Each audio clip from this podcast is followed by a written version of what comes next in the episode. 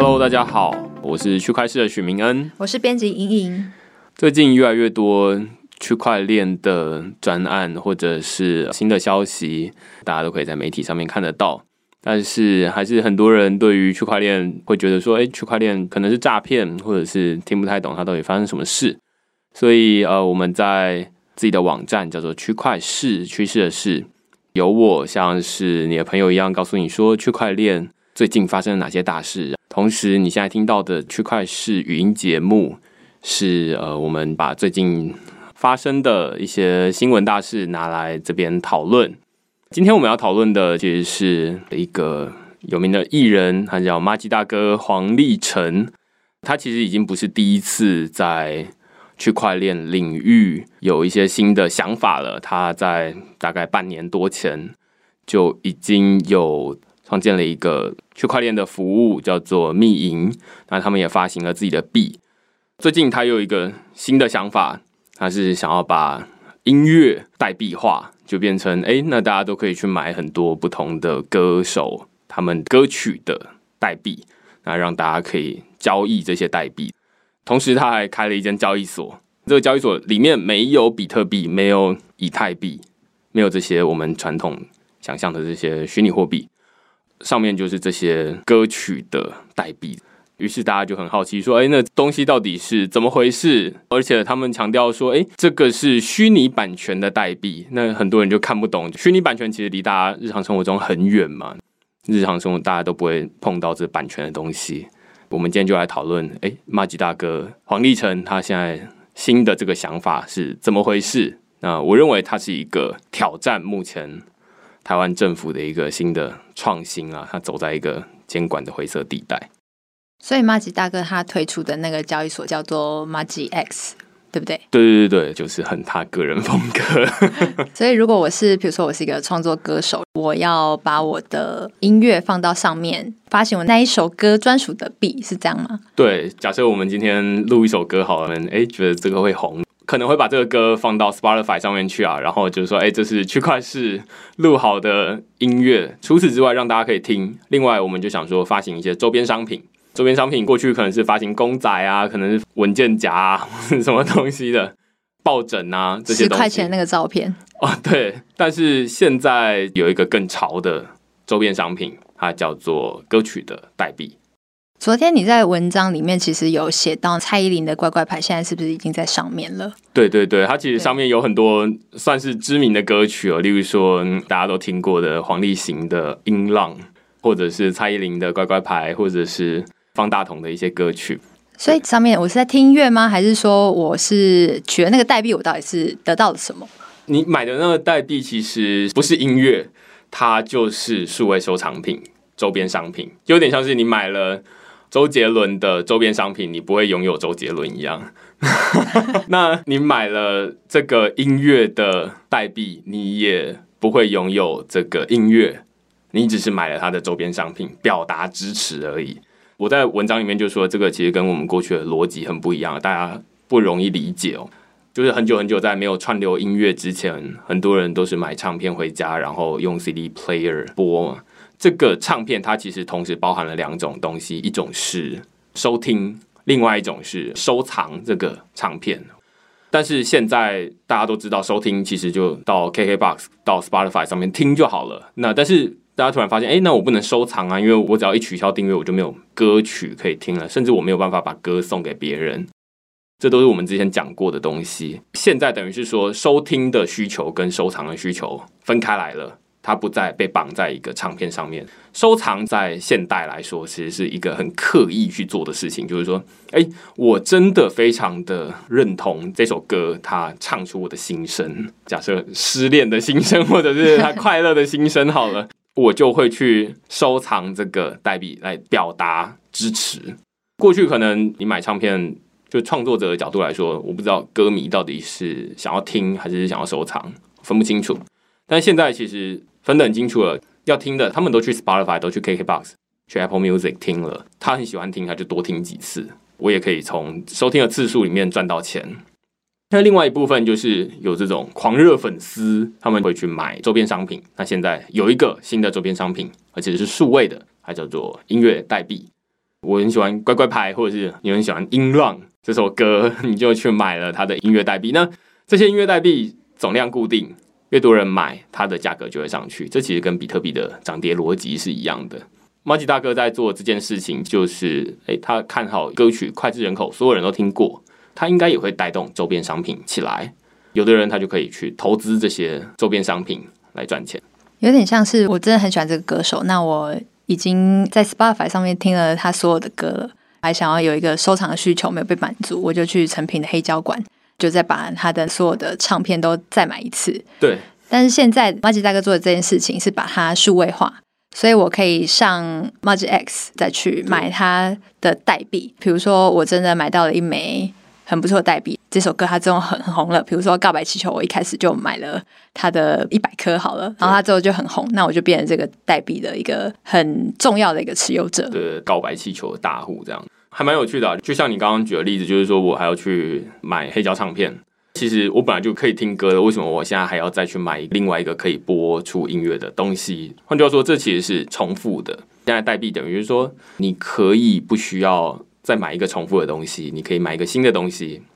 这个东西当然未必是需要是代币啦，你也可以去买一些其他你需要的周边商品。只是说，哎，现在有一个新的虚拟的周边商品出来了，那它跟区块链什么关系？区块链就是拿来作为这些数位商品的防伪机制。过去你给人家一个数位的档案或者是数位的图片，大家会说，哼，这其实没有价值啊，因为大家随时都可以复制转传，但是。区块链就让这些数位收藏品变得限量，所以你现在拿到的是限量的数位收藏品，那应该是要觉得哎，这很有价值，那你也期待它会涨价这样。刚刚有提到限量，也有提到币，因为我们对币的概念就是说它会涨跌，因为它总量固定。那这件事情其实跟过往的收藏品是不是有点不太一样？对我们过往收藏品，它是我就是收藏一个实体的东西，没有人在收藏数位的东西。刚刚说的就是数位的东西，它没有任何限制，而且所有人都可以改，所以它没有价值。但是区块链等于就是说，让这些数位的东西变得有价值。这其实跟你刚刚提到币其实是一样的。如果我们现在新台币人人都可以自己伪造出任何一张，而且诶拿去买卡玛咖啡，他也收，那其实新台币就没有价值嘛。所有的价值来源都来自于限量，那限量你就可以创造出稀缺性，大家愿意买或者是愿意收藏，那它就有更高的价值。所以，比如说我在学运前我就已经买了灭火器的岛屿天光，然后在学运后它爆红，就可以比如说把我手上的币转手掉。获得一笔钱这样子吗？对对对，但是刚刚说的这个不太成立，就是因为岛屿天光应该是学运之后，对对对对，你可能是在学运开始，反正他做出了这首歌之后，你就先买了这样子，对对，你就是早期投资者，但是你没有办法预购这样子。总之，你可以作为投资的用途，所以这个虚拟音乐的代币。我们现在讨论到这里哦，都还没有讨论到任何的著作权啊，或者是什么版权啊等等的。但是 Magic X 他们其实都会去说，哎，他们是著作权啊，是虚拟版权啊等等的，可以看得出来这是烟雾啊。但是为什么他要放这个烟雾？我们待会再说。你可以看得出来，就是说这个音乐代币它同时有两种用途，一种是收藏，借由购买这个音乐代币来支持我喜欢的歌曲。他现在还不是发行艺人的音乐代币啊，不是说哎黄立成他就一个代币，他是音乐，这样好像有点残酷，艺人代币。对啊，就是哎我今天涨了百分之二十这样子，就代表他的网络声量上去了，可能是这样子。那我觉得还蛮有趣的，但是现在就是歌曲，另外一部分就是有投资的需求，他买这个代币未必是说他真的很支持你，而是他有一个投资的眼光，然后他就看好说哎这个代币之后会红，那我就买。未来我再把它卖掉。但是第二部分就是说，刚刚我们有提到 Magic X 他们在新闻稿上面或者是在对外宣称上面，他们都会说，哎我们这个代币是虚拟版权，代表的是歌曲的著作权等等的。我在文章里面就说这是烟雾弹。为什么他放这烟雾弹？现在看起来 Magic X 发行这个代币有两种用途，一种是我们刚刚说的这种数位收藏品，另外一种是例如周杰伦《告白气球》这首歌。如果周杰伦同意说：“哎，那我让这首歌未来百分之十的收入可以按比例分给目前的代币持有者，那这个可能就是有发行证券的疑虑。发行代币就像是发行证券一样，有点像股票嘛。因为股票就是哎，那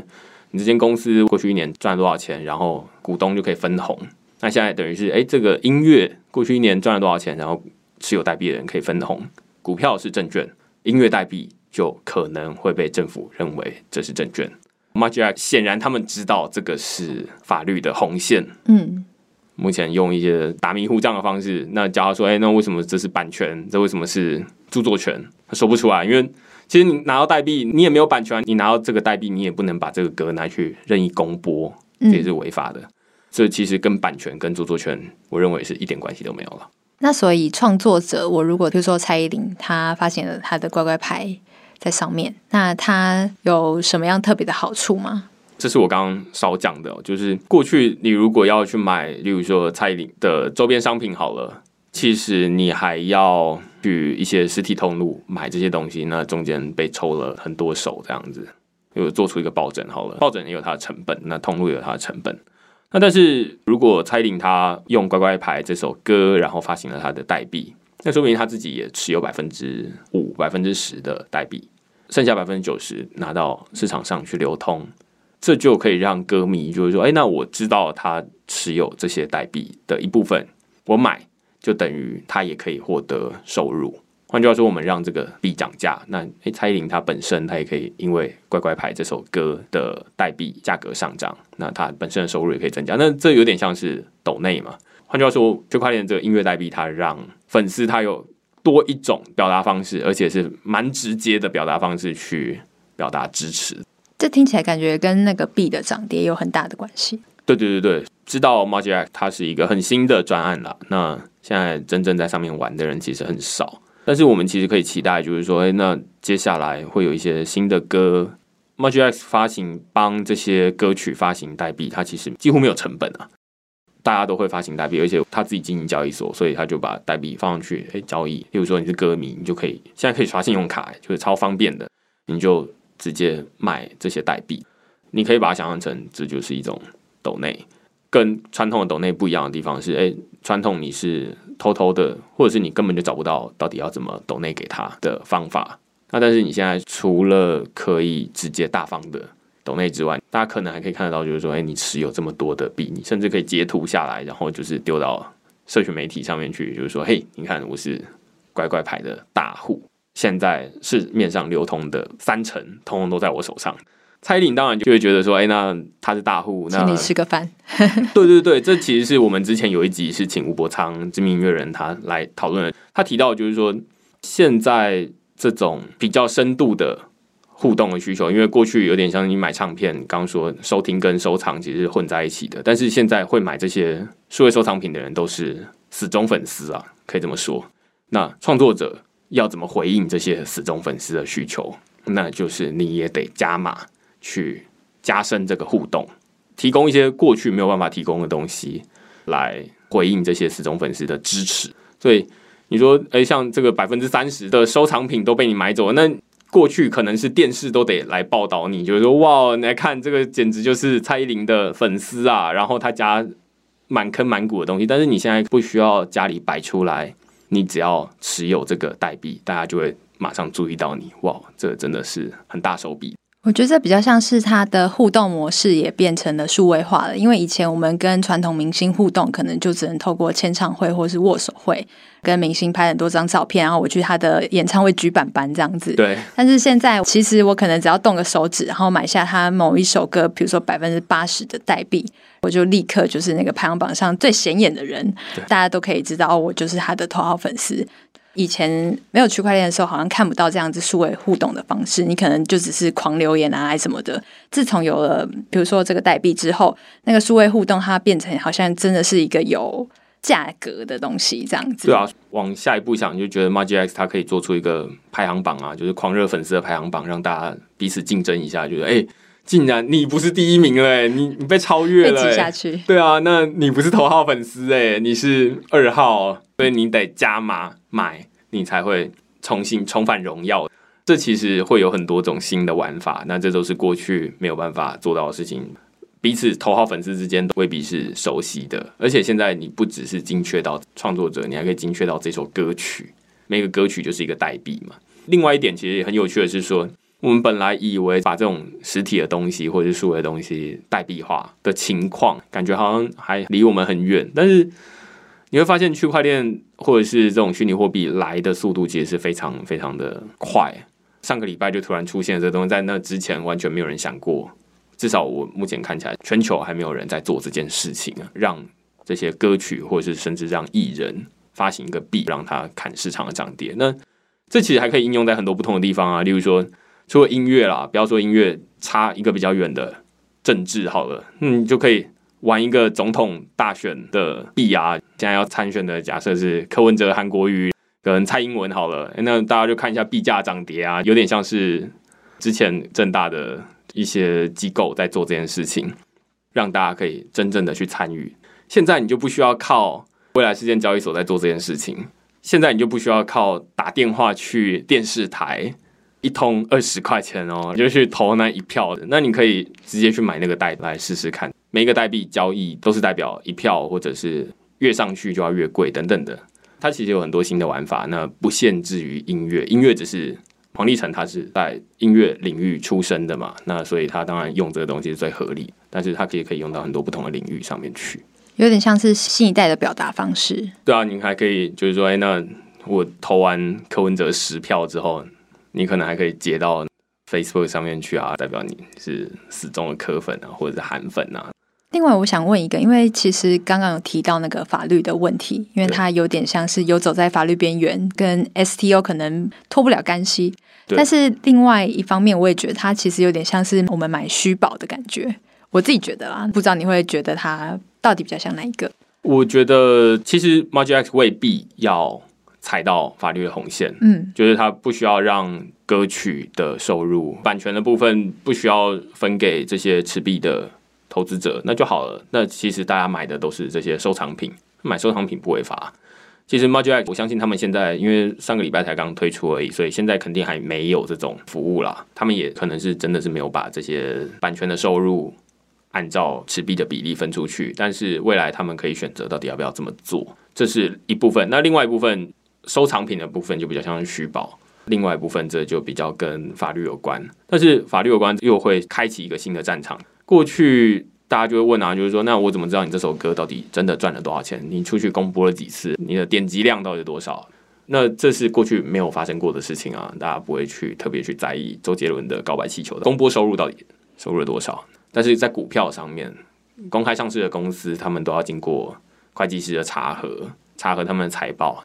现在等于就是说，要把这个同样的查核机制复制到歌曲上面来，或者是复制到其他的地方。去这样子，这会创造出一些新的职业，去帮这些持有代币的投资人去看看，说他们是不是真的如实的申报了他们的所有的收入。我觉得这是蛮有趣的，过去没有发生的事情，然后未来可能会发生。